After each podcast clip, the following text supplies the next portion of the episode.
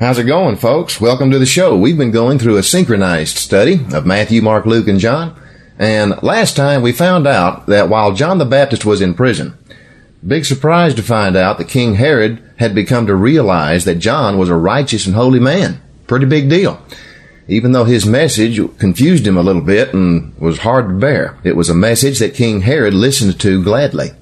But Herodias, that's the woman that King Herod was slipping around with. She wanted John dead for exposing publicly the affair that she was having with King Herod. But King Herod wouldn't kill him because not only was he afraid of the public backlash, he himself was beginning to realize that John was a good guy. But then on Herod's birthday, a young woman danced before the king and his court, and when it was finished, Herod was all caught up in the merriment of the event and promised her anything she wanted. Anything. Well, the dancer was Herodias's daughter, so after consulting with her mother, the dancer requested the head of John the Baptist on a silver platter. The king was grieved and didn't want to do that, but because of his public oath, he had backed himself into a corner. So he ordered for the head of John the Baptist, and it was brought to this young girl on a silver platter, and she took it to her mother. But afterwards, Herod became alarmed by the recent reports of Jesus, because Jesus was no longer just healing people and teaching controversial messages. He was now casting out as many as 6,000 demons at a time with a single command, raising people up from the dead and altering the weather. With barely a word, demons fled, storms were silenced, and death was reversed. So Herod and his court pondered over who this guy Jesus was. Strange that no one believed that he was who he said he was, but they did believe in the reports of the miracles, so they pondered over it. Many of them, including the king, began to wonder if this wasn't John the Baptist raised from the dead. Then they went from that theory to thinking that he might be the Old Testament prophet Elijah raised from the dead because of the prophecy recorded in Malachi chapter 4. And then they went from thinking that to thinking, well, no, it's not Elijah, but it is some kind of prophet that's like him. One of those Old Testament prophets. The theories were endless and Herod desired to see him, to get to the bottom of this. Never made any commands to see him, probably because he didn't have the guts to do that. And who could blame him? But he did want to see him. Meanwhile, Jesus and the twelve apostles, along with all the other disciples, they went to an isolated place to relax and take a break from everything, just for a little while. But all the people wouldn't have it. They followed Jesus everywhere he went. And when Jesus and the others crossed the Sea of Galilee, everybody saw it and ran on foot all the way around it to meet him on the other side. And Jesus felt sorry for them, so he welcomed them and he healed them of various diseases and taught them about the kingdom of God. But as it got late, the disciples asked Jesus, would you send this crowd along their way because it's getting late and they need to be seeking lodging for themselves before it gets too dark and besides they need to get something to eat, as do we. But Jesus said, don't send them away, you feed them. huh? With what? All we've got's 40 bucks and that's not enough to buy this crowd enough to eat. And Peter's brother Andrew said, well, there is a boy here with five barley loaves and two fish. But what's that compared to this crowd of 5,000 plus? And Peter said, yeah, so I guess it's going into town to buy 40 bucks worth of bread, huh? But Jesus said, how many barley loaves are there? Go check that out. So they did, and they came back and said, yep, five barley loaves and two fish. Jesus said, bring them here and make everyone sit down. So they did. Everybody sat down. Jesus took the five loaves and the two fish. He looked up to heaven, thanked the Father, and then blessed the five loaves and the two fish, and then broke them apart and handed them out to the disciples to pass out to the crowd. Funny thing though, as Jesus continued doing this, he never ran out of bread or fish. He kept breaking it apart to the extent that everyone in the entire crowd had more than enough to eat. Because when everybody was finished, there were 12 baskets of leftovers collected. Well, the crowd, after being gorged, were really impressed with this, so they planned to take Jesus and make him their king. Now, while that sounds like a pretty good idea, Jesus wouldn't let them do it because they still didn't get who he was. Sure, they wanted to make him king, but not as their Messiah, not as the Son of God, but as whoever they thought he was, some cool prophet or something. So Jesus wouldn't let them do that. So he sent his disciples on ahead of him and told them, get in the boat, go to the other side. I'll meet up with you later. So they did. Jesus sent away the crowds and managed to get away by himself up to the slope to be alone, to pray to the Father. Needed some alone time with the Father. Well, by this time it's between 3 a.m. and 6 a.m., and the disciples are having problems getting to the other side of the sea. They made it to about halfway, but the winds and the currents came up to fight against them. And it was getting ugly. But as they continued rowing, suddenly out of nowhere, they spotted what looked like a man walking alongside their boat on the water. It freaked them out. They said, it's a ghost. But then suddenly they heard a voice from this man that sounded like Jesus' voice, and it said, Hey, it's me, don't be afraid, be of good cheer. Then Peter said, Lord, if that's you, command me to come out on the water with you and walk toward you. And Jesus said, Come on. So Peter jumped out and actually walked on the water too, folks. But then Peter looked away from Jesus just for a moment and saw all of the waves and felt the winds. So he immediately began to sink and cried out, Lord, save me. But then Jesus grabbed him and said, Oh, you of little faith, why did you doubt? So then both Peter and Jesus got into the boat. The winds immediately ceased, which always freaks me out when I read that. And then everyone in the boat bowed down and said to him, Truly, you are the Son of God. But what they didn't notice, as they were bowing down, the boat was suddenly at the shore to where they had been rowing. Which is kind of weird, folks, because when Jesus got into the boat, they were in the middle of the sea. Pretty spooky stuff. Jesus altering space time. They just made a little trip through hyperspace without even knowing it. They were in the middle of the sea, and then in the twinkling of an eye, they were at the shore. Well, when they got there, by this time it's probably between 4 and 5 a.m. by now, but everyone from all the surrounding communities were standing there on the shore waiting for them. Again. But a different crowd. Not the crowd that Jesus left who were fed, but a different crowd altogether. And like I said, folks, this is around 5 in the morning, which is just incredible. So Jesus went with them from community to community and healed their sick, restored limbs, and taught about the kingdom of God. And that's where we left off last time, folks. Well, what do you suppose the people who were fed the night before are doing about this time, folks? They ought to be waking up about this time and looking for Jesus. And this is recorded by John in John chapter 6, verses 22 to 71. It says that the next day, the crowd that stood on the other side of the sea saw that there was no other small boat there except for the one and that Jesus had not entered with his disciples into the other boat, but that his disciples had gone away alone. In other words, there were only two small boats there the night before when Jesus sent the disciples away. They took one of them, leaving the other boat behind. Well, now it's the next morning. They know Jesus is gone, but the remaining boat's still there. So while they're standing there perplexed over this, continuing on verse 23, it says some other boats from Tiberias had come in near the place where they ate the bread after the Lord had given thanks. So the people, finding that neither Jesus nor his disciples were there, they got into these small boats that just arrived and came to Capernaum looking for Jesus. And when they found him on the other side of the lake, they said to him, Rabbi, when did you come here? Now notice how Jesus responds. He doesn't say, well, I walked on the water. You should have seen it. It was awesome. No, he doesn't do that. He completely ignores their question and says, I assure you, most solemnly I tell you, you have been searching for me not because you saw the miracles and the signs, but because you were fed with the loaves and were filled and satisfied. Labor not for the food which perishes, but for that food which endures unto everlasting life, which the Son of Man shall give you. For him has God the Father sealed. Now the word sealed there, he's saying that the Father has given the Son of Man his seal of approval. He's been sealed showing that he has the Father's endorsement on him, his authorship. And notice he told them, stop working for food that perishes. Instead, work for food that gives everlasting life. This is similar to what he told the woman at the well. Remember, he told them, all who drink of this water will be thirsty again. But the water I'll give you will spring up for eternal life. So this is the same concept, same symbology. Stop working for food that perishes, but instead work for food that endures unto eternal life, which the Son of Man shall give you. So they respond in verse 28 and say, What shall we do that we might work the works of God? Boy, that's an open-ended question.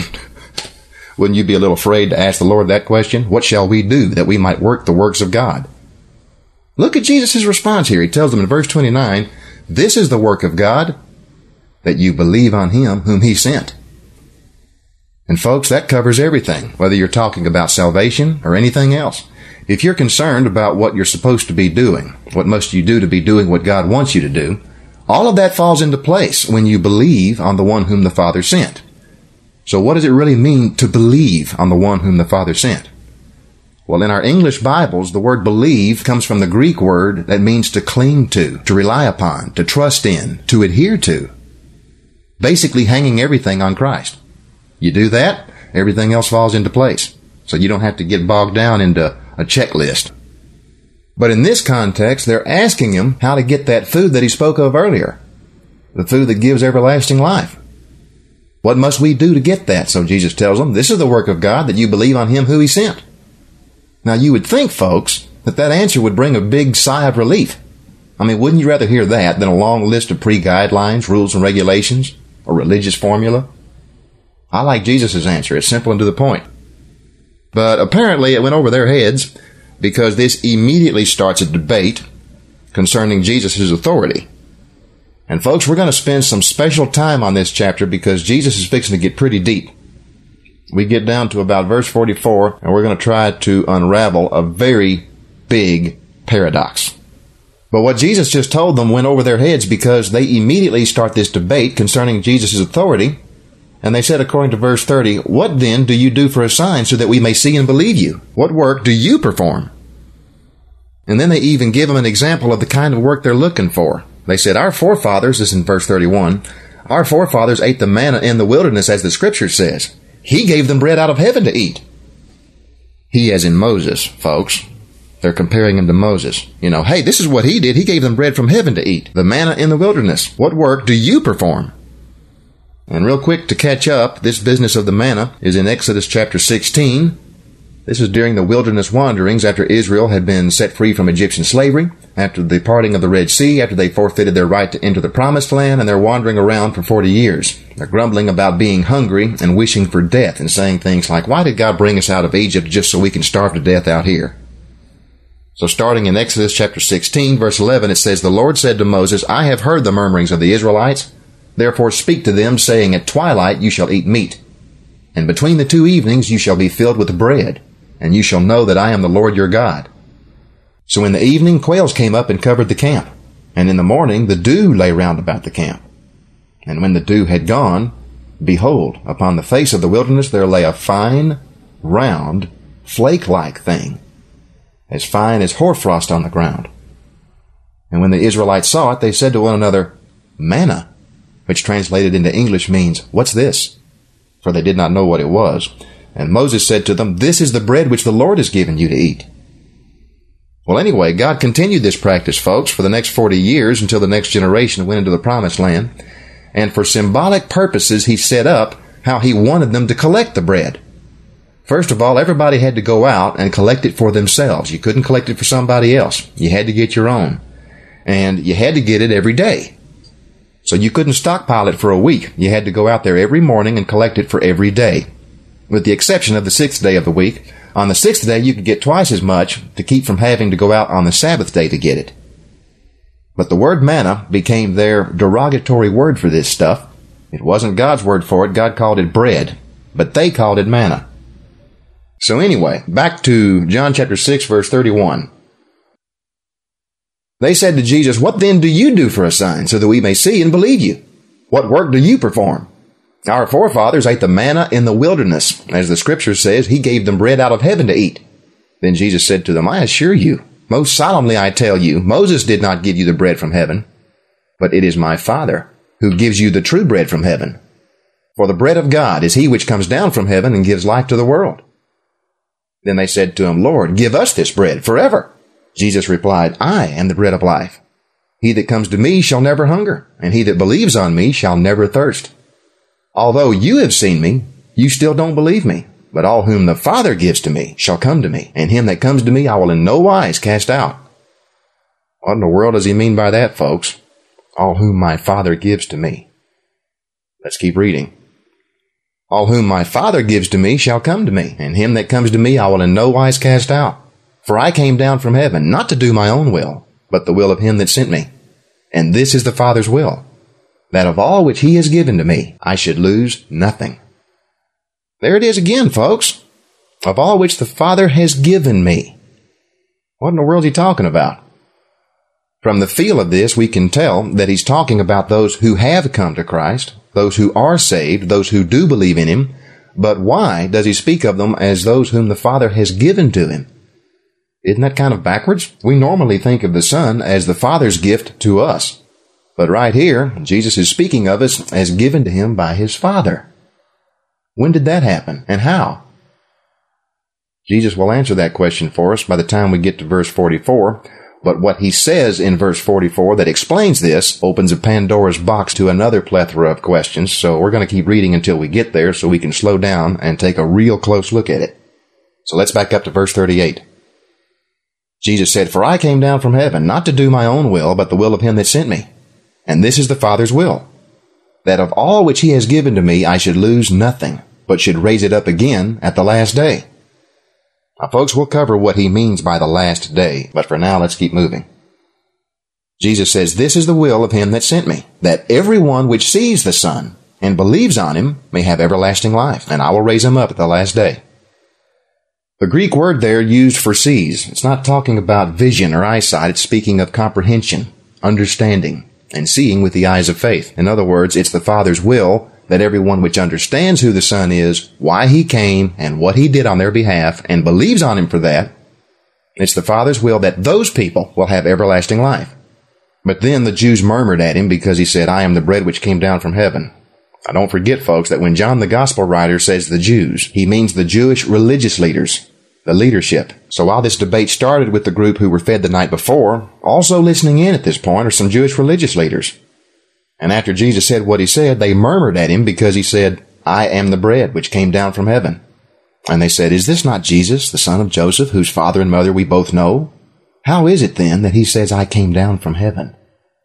Jesus therefore answered and said, Murmur not amongst yourselves. No man can come to me unless the Father which has sent me draws him to me.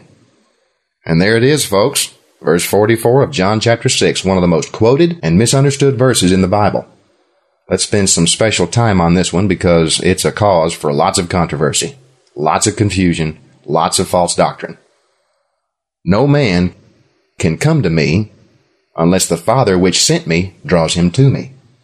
Folks, earlier, Jesus referred to those who come to him as those whom the Father has given to him. Remember? That's in verse 39. He also said in verse 37 that whomever the Father gives to him shall come to him.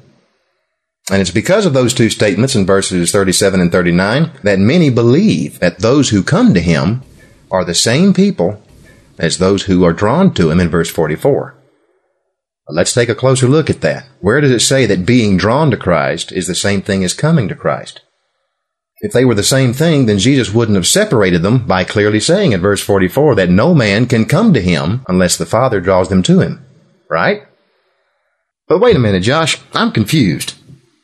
Didn't Jesus just say that all those whom the Father gives to him will come to him? Yes, but where does it say that the Father giving people to Christ is the same thing as the Father drawing people to Christ? People assume that. And I can understand why, but with that assumption comes a lot of doctrinal errors that seriously twist up the rest of the Bible. Being given to Christ and being drawn to Christ are not the same thing just as being drawn to Christ and coming to Christ are not the same thing. If they were, then Jesus wouldn't have said what he said in verse 44.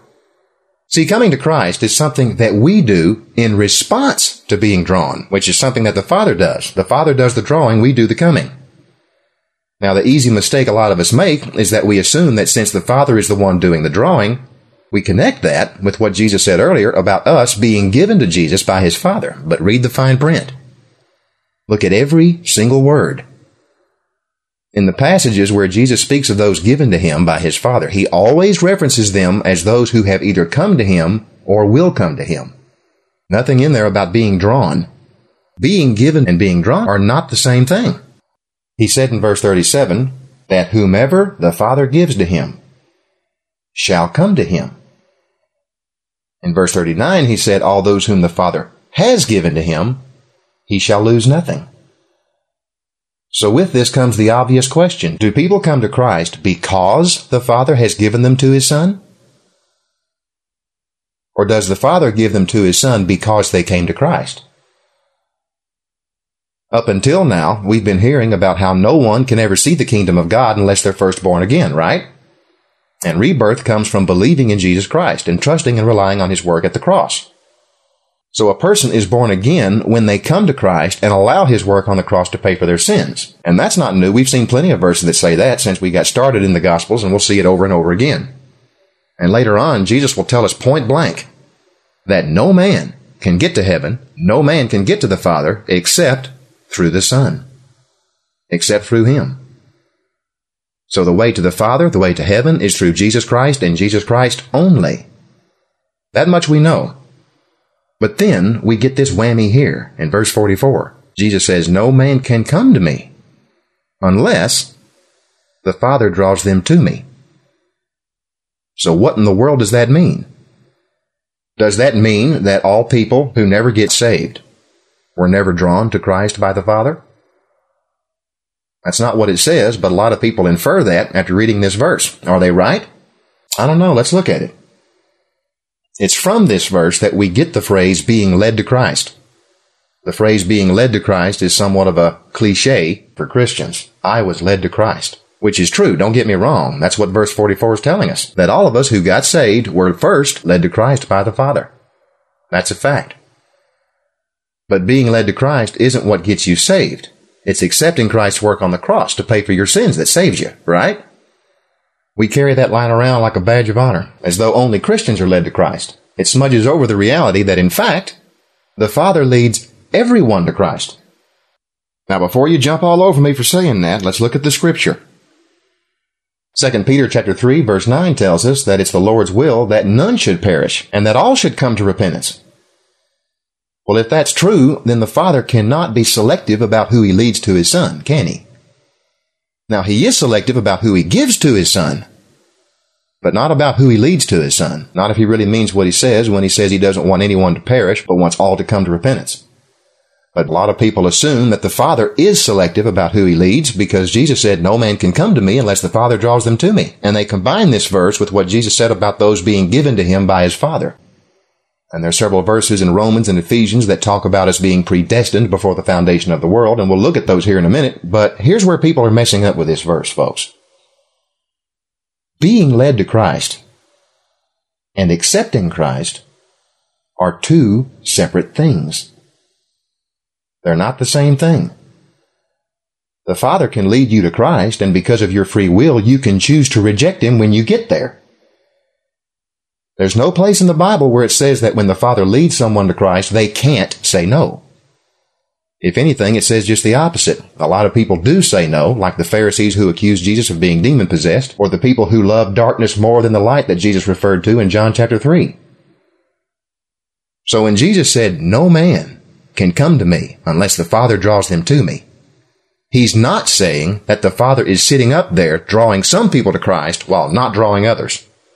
What he's saying is that a person is unable to come to Christ without the Father drawing them first. He's saying that the ability of a person to recognize within themselves the need to come to Christ it's an ability that the Father has to give them because nobody has it within themselves. Romans chapter 1 tells us that no one seeks out God, not even one. The Father has to bring that about first. That's what this is about. Accepting Christ is what saves you, but being led to Christ is what enables you to accept Him. They're two separate events. Not everyone accepts Christ, but everyone will be led to Christ, and the proof of that is in verse 33. Let's back up to verse 33 and look at it. In verse 33, Jesus said that the bread of God is he who comes down out of heaven and gives life to who?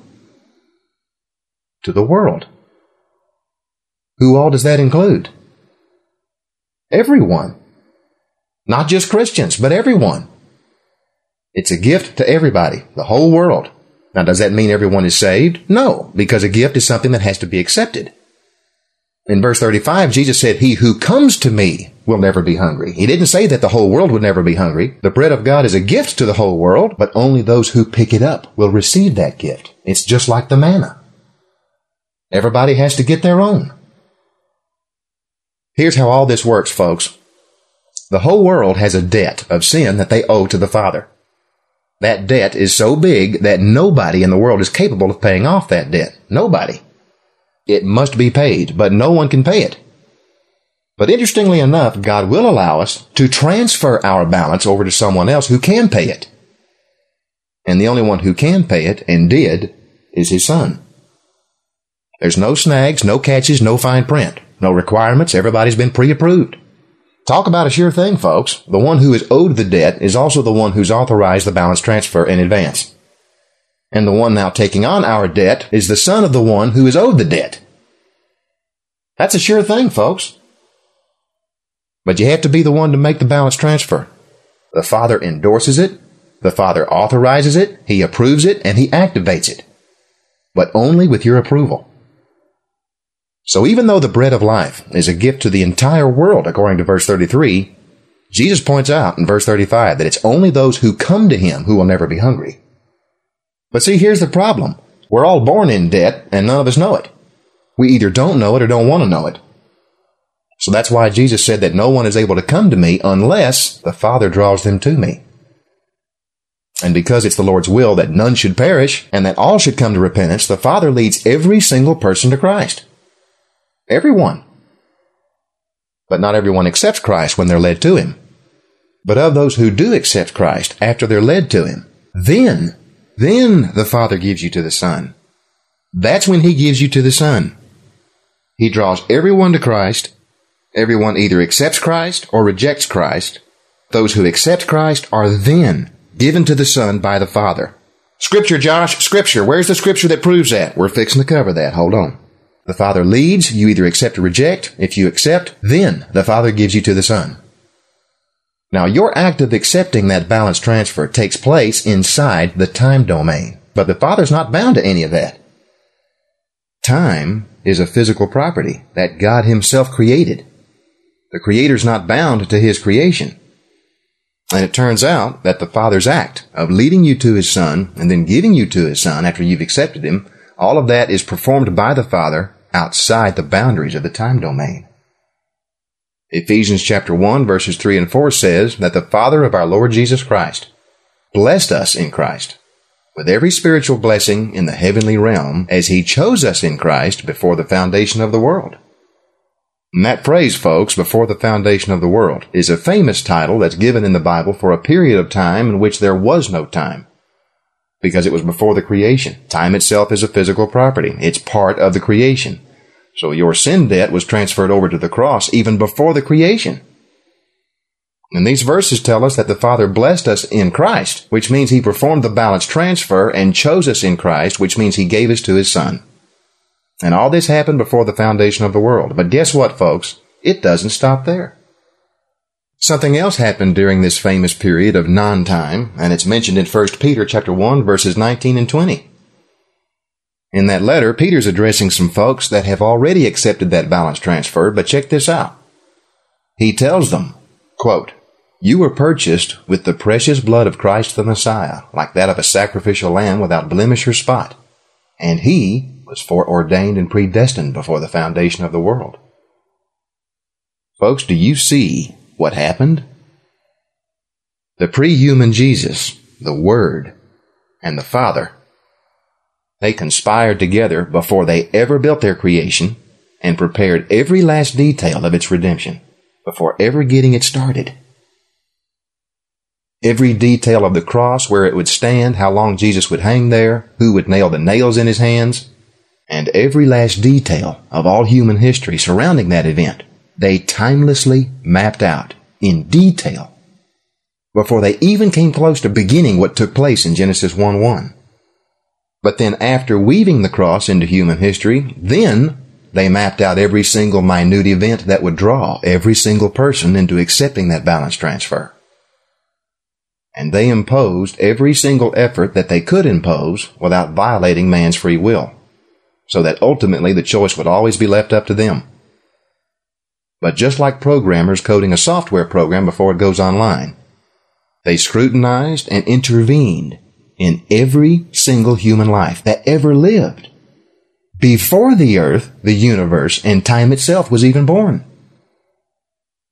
so that with their preparations for the cross, knowing all that it would cover, knowing all about Satan's insanity before he was even created, knowing all about everything, they set it all up like a software package before clicking run program.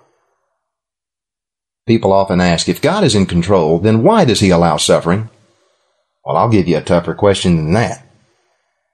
If the Father knew that his creation would cost him his son before he created it, then why did he create it? And don't forget the Son created it too. John chapter 1 told us that. If the Son knew that his creation would cost him the position that he had, then why did he create it? I've heard it said by many people, and I agree completely, that we'll spend eternity in heaven looking at the holes in Jesus' hands and never fully understand why he did it. The quick and easy answer is because he loved us. But that's so easy to say, and yet it's really impossible to comprehend when you consider who we are in comparison to who he is, and when you consider what both the Father and the Son gave up in spite of what we are. And they weren't backed into a corner, folks, and forced to do this, as though Satan's interference and sin itself was an accident that caught them by surprise. We're learning right here in these controversial passages that all of this was preordained outside time before the foundation of the world. So right here in John chapter 6, when Jesus tells them in verse 37, all whom my Father gives to me will come to me. He can say that because he was with the Father before the foundation of the world, outside time, when he saw everyone throughout human history who accepted that balance transfer and had their debt transferred over. He was with the Father when it all happened. He was with the Father outside time before the foundation of the world when it happened. Now, the acceptance of Christ, everyone who accepted Christ did so from their perspectives inside the time domain. But to the Son and the Father, who were outside time before the foundation of the world, that was when Jesus received us from his Father. And it was only those who throughout history accepted Jesus that the Father chose to give to his Son. So that's how Jesus can say, All whom my Father gives to me will come to me. You see, these paradoxes and these controversies evaporate once you realize you're talking about an event from the different perspectives around the time domain. What happened first? God choosing me or me choosing God? Well, that all depends on which side of the time domain you're asking. From inside the time domain, which is where we are, God chose me before I chose him. The scriptures clearly state that the Father chose me in Christ before the foundation of the world, and the foundation of the world precedes me by at least 6,000 years. So clearly, God chose me before I chose him.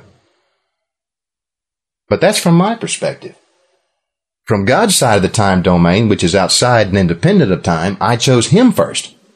How do I know that? Because God couldn't have chosen me if I hadn't been in Christ because that's what it says he did. It says he chose us in Christ.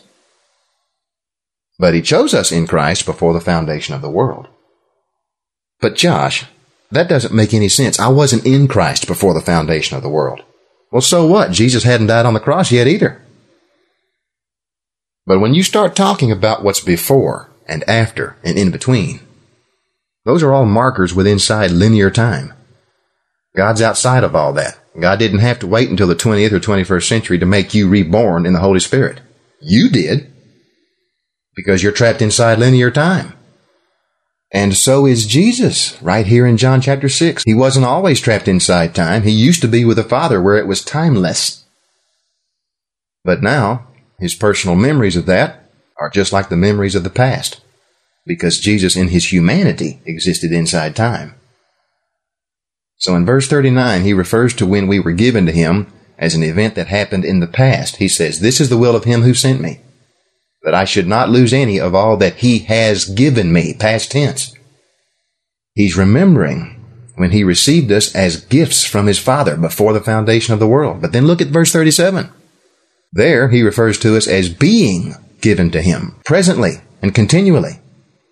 It's because he remembers that we were given to him from the Father when our sin debt was transferred over to the cross. Well, Jesus, right here in John chapter 6, is inside time and he knows that event is coming. The cross itself and then all of the people throughout history who will accept that work as payment for their sins.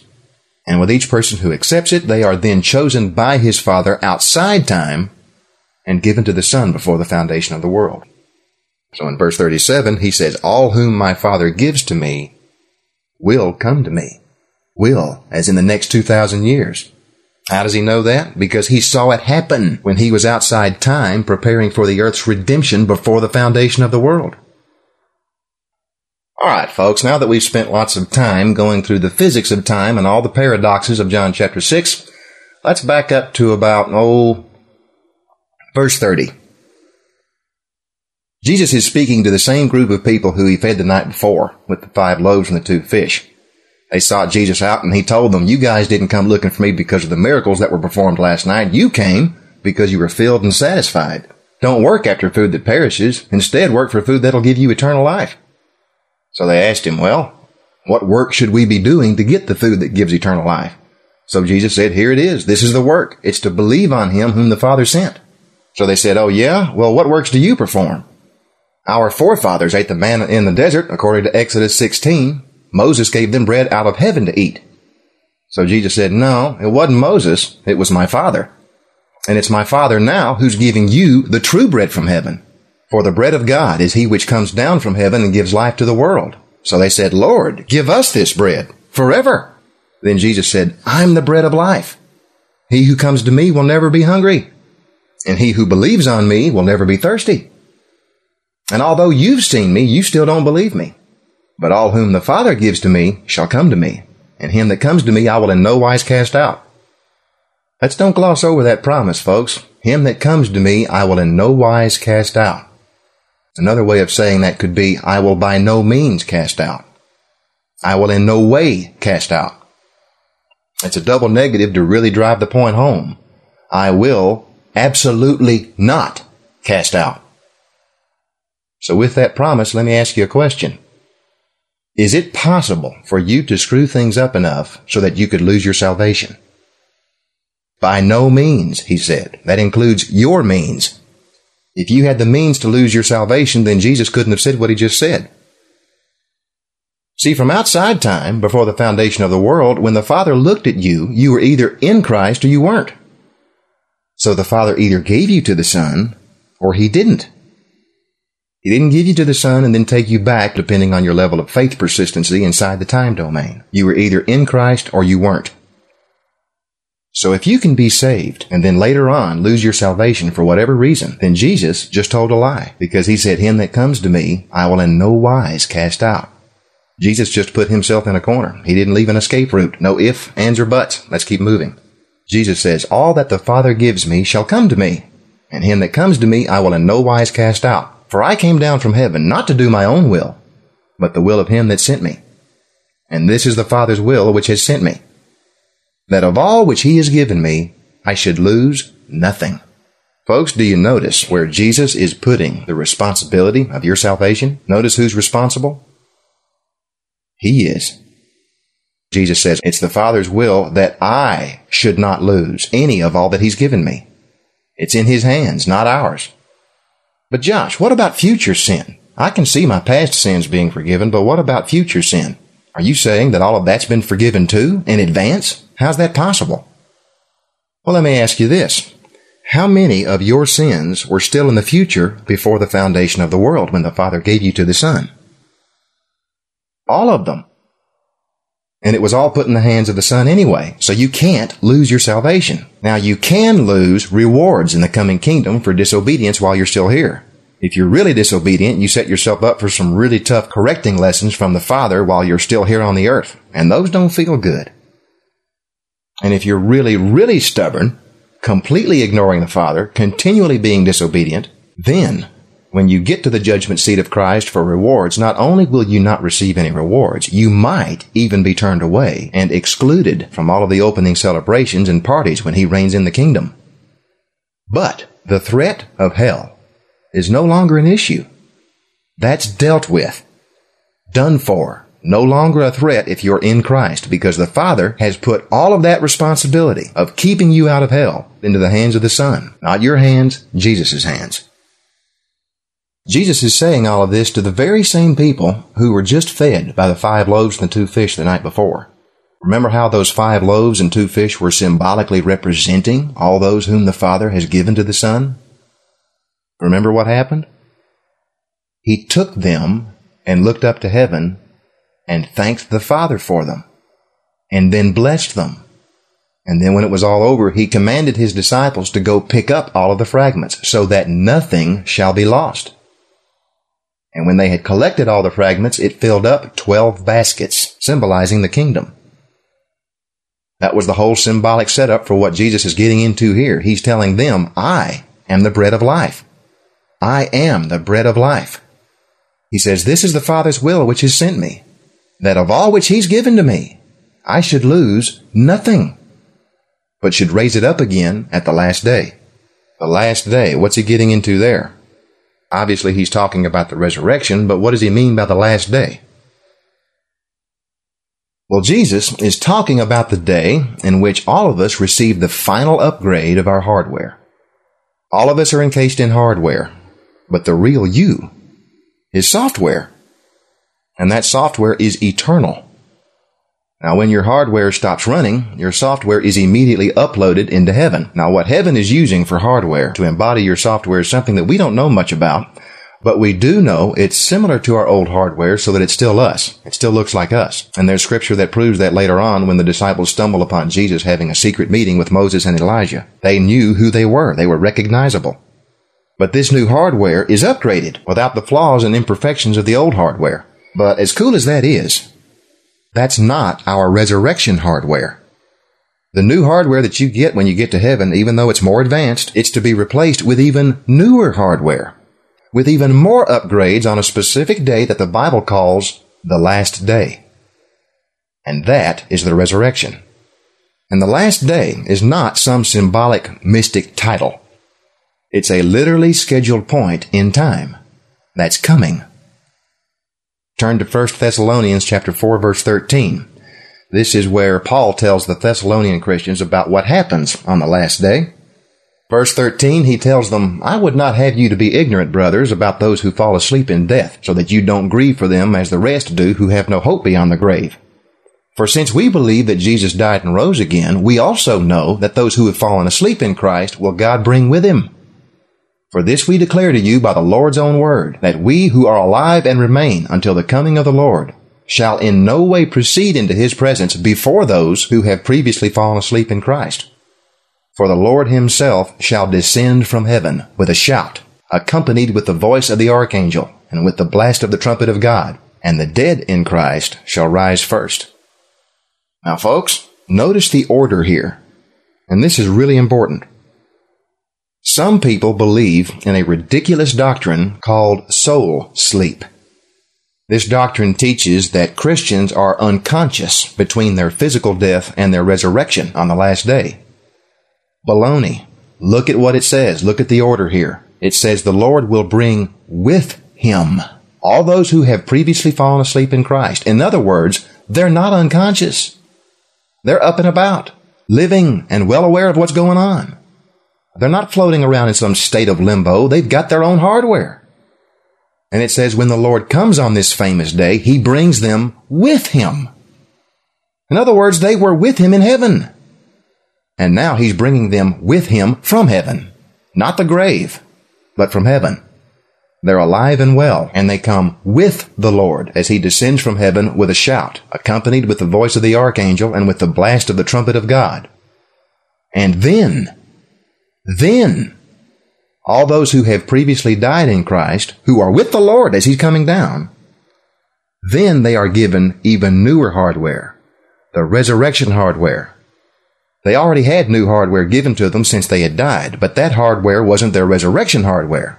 The resurrection hardware they get here on the last day. And then right after that, probably no more than a millisecond, verse 17 tells us that we, the living ones who remain on the earth, shall be caught up together with them in the clouds to meet the Lord in the air. And so shall we ever be with the Lord. That's when we, those of us that are still alive on the planet Earth, get our resurrection bodies.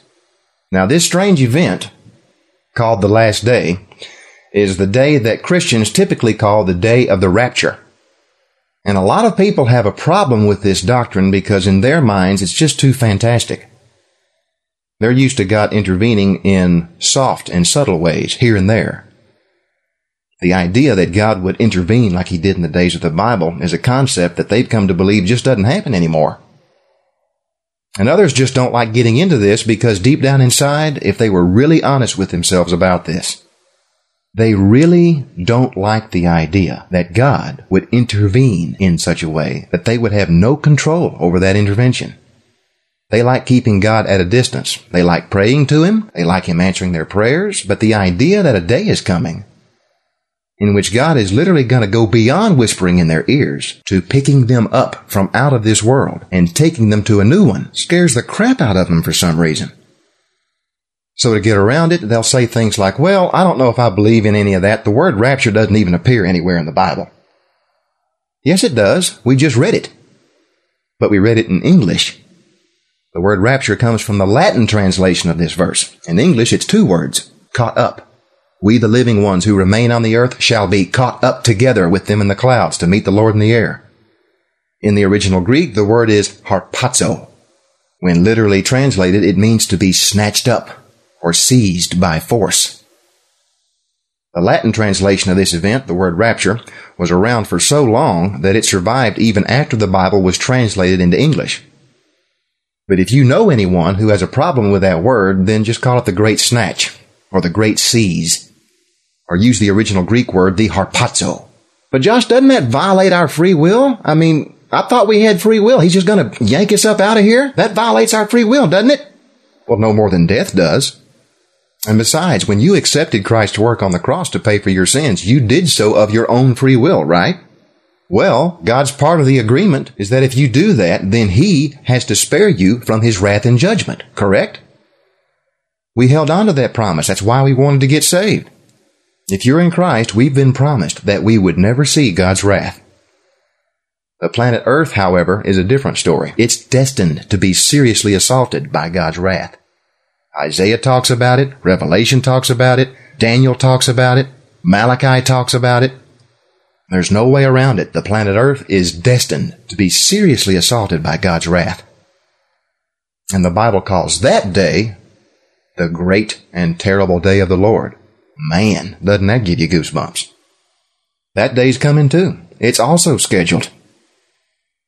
But if God means what he says about making sure that we who are in Christ never see God's wrath, then he has to get us out of here before the great and terrible day of the Lord comes, right? So what day comes before the great and terrible day of the Lord? The day that Jesus just called the last day. But you notice something that's kind of neat here, and I've never thought about this until now. When we think of the rapture, we normally think of it as something that only happens to Christians who are alive on the planet Earth. We don't think of the same thing happening to the Christians who are in heaven. Because they're already in new hardware. They're already living beyond the grave. But their new hardware, as advanced as it is, it's not their resurrection hardware. So the hardware that they're in is temporary too. Destined to be replaced by their resurrection bodies on the last day the day of the harpazo. These Thessalonian Christians, they were well taught about the harpazo. And they understood exactly what was to happen, and they looked forward to it. But as time went by, the Thessalonian Christians were becoming depressed because others who were looking forward to the rapture with them had now passed away. So that's why Paul tells them in his letter. He says, Hey, I wouldn't have you to be ignorant about this, brothers. When that day comes, all those in Christ who've fallen asleep in death will the Lord bring with him. For this we say unto you by the word of the Lord, that we, which are alive and remain unto the coming of the Lord, shall not precede them which are asleep. For the Lord himself shall descend from heaven with a shout, with the voice of the archangel, and with the trump of God. And the dead in Christ shall rise first. Then we, which are alive and remain, shall be caught up together with them in the clouds to meet the Lord in the air. And so shall we ever be with the Lord. Wherefore comfort one another with these words.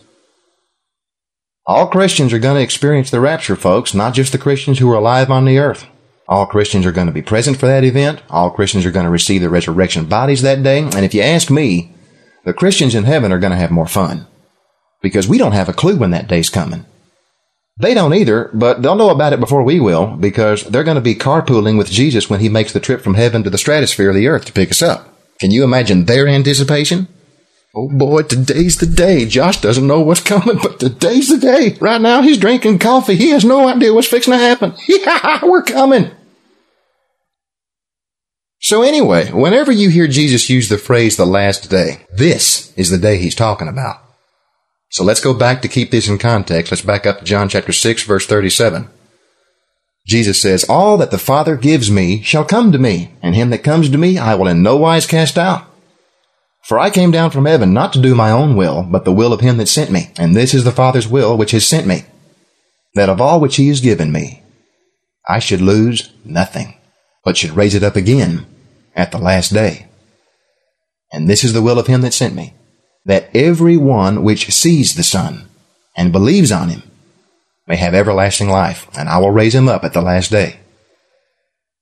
The word sees there in the original Greek isn't talking about visual eyesight, but contemplation, comprehension, understanding, mentally grasping, and seeing with the eyes of faith. The Jews then murmured at him because he said, I am the bread which came down from heaven.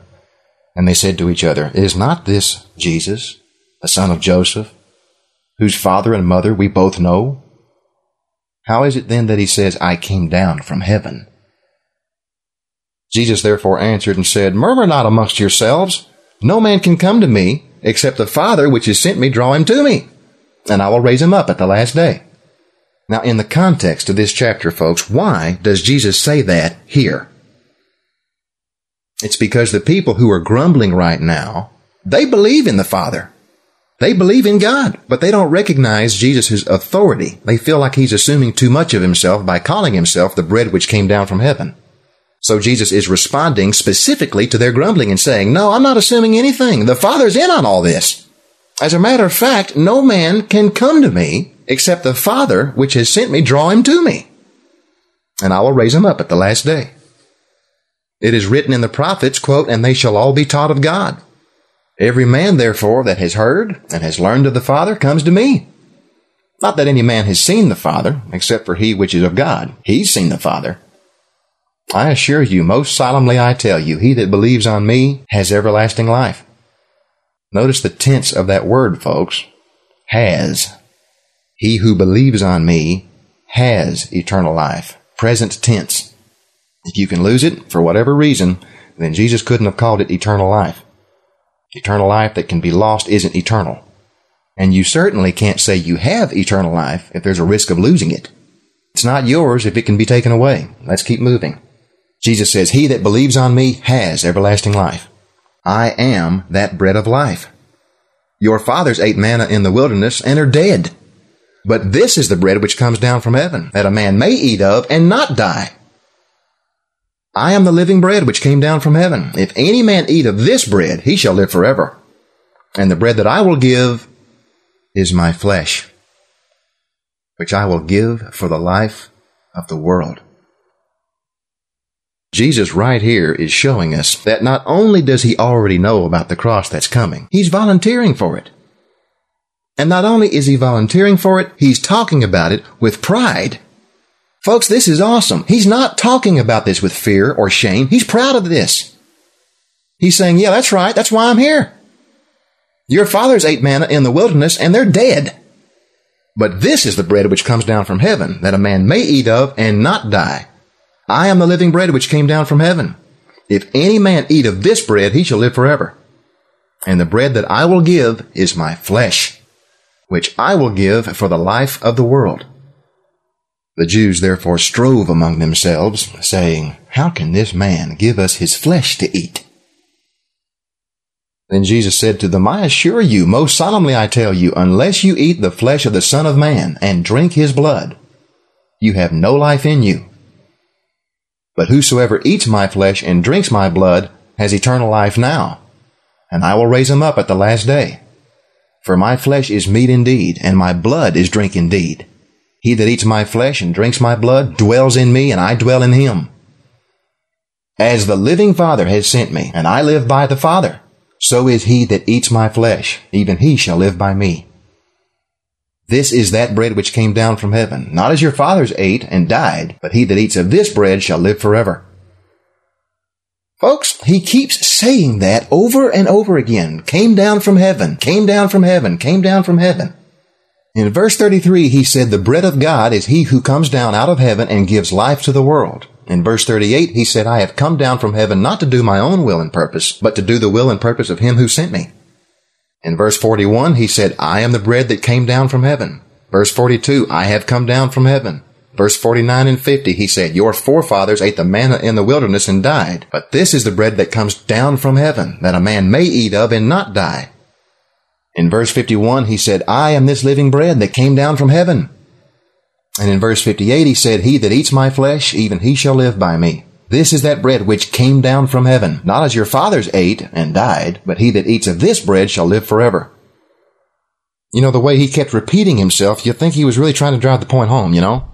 And that's the last time he uses that phrase, came down from heaven. I wonder how many times that makes. Let's see. One, two, three, four, five, six. Well, what do you know? Seven.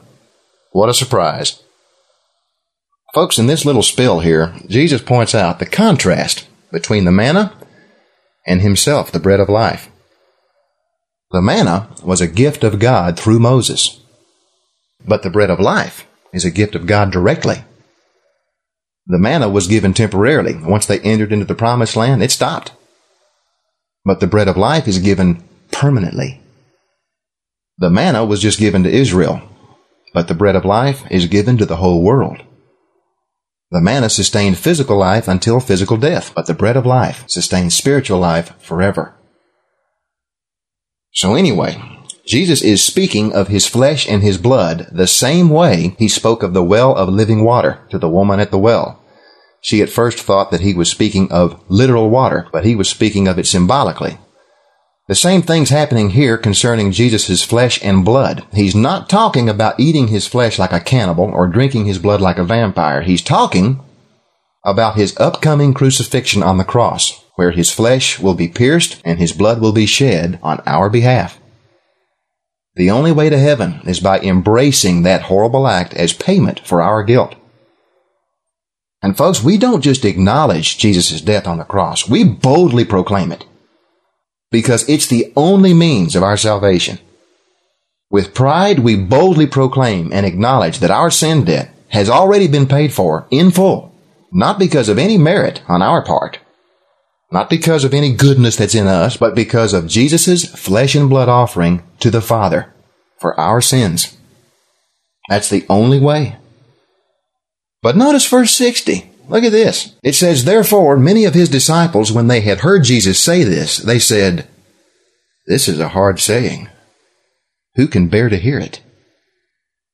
When Jesus knew in himself that his disciples murmured at it, he says, Does this offend you? What if you see the Son of Man ascend up where he was before? Woo, woo, woo, folks, he's getting bold with them now. He's been telling them that he came down from heaven, right? He voluntarily came down from heaven so that they could eat his flesh and drink his blood to give them eternal life. They couldn't stand to hear that. So he says, does this offend you? What are you going to do when you see me ascend back up to heaven? So he's just prophesied his death and his resurrection. And he says, it's the spirit that quickens. The flesh profits nothing. The words that I speak to you, they are spirit and they are life. But there are some of you that do not believe. For Jesus knew from the beginning who they were that believed and who they were that did not believe, and who they were that would betray him. And he said, That's why I said to you that no man can come to me except it were given unto him of my Father. But from that time many of his disciples went back and walked no more with him. Now folks, don't confuse the word disciple with apostle. This isn't talking about the twelve apostles who were also disciples. There were 12 apostles, but there may have been hundreds of disciples following them around. But here, Jesus speaking of his flesh and blood weeds out the counterfeits. And you know the same is true today with all groups of faith who claim to be Christian. If you want to weed out the counterfeits, bring up the blood of Jesus and watch what happens. And as they're grumbling and walking away, Jesus exacerbates it even further by saying, That offends you? That's nothing. Wait till you see me resurrected and ascend back up to heaven. The words that I speak to you, they are spirit and they are life. But there are some of you that just do not believe. That's why I said to you that no man can come to me except it were given unto him of my Father. But after hearing him say all of that, it says a lot of them followed him no more after this. This was just too much. Verse 67. Then Jesus said to the twelve, Will you also go away? Then Simon Peter answered him, Lord, to whom shall we go? You have the words of eternal life. And we believe and are sure that you are the Christ, the Son of the living God. Jesus answered them, Have not I chosen you twelve? See, Jesus is saying, I knew you'd stick it out. That's why I chose you. You all had free will. You could have said no, but I knew of your faith and choices before I came. So it's no coincidence that of those who remain are the 12 that I picked out, huh? So he probably said that with a smile on his face, folks. But look how he ends it.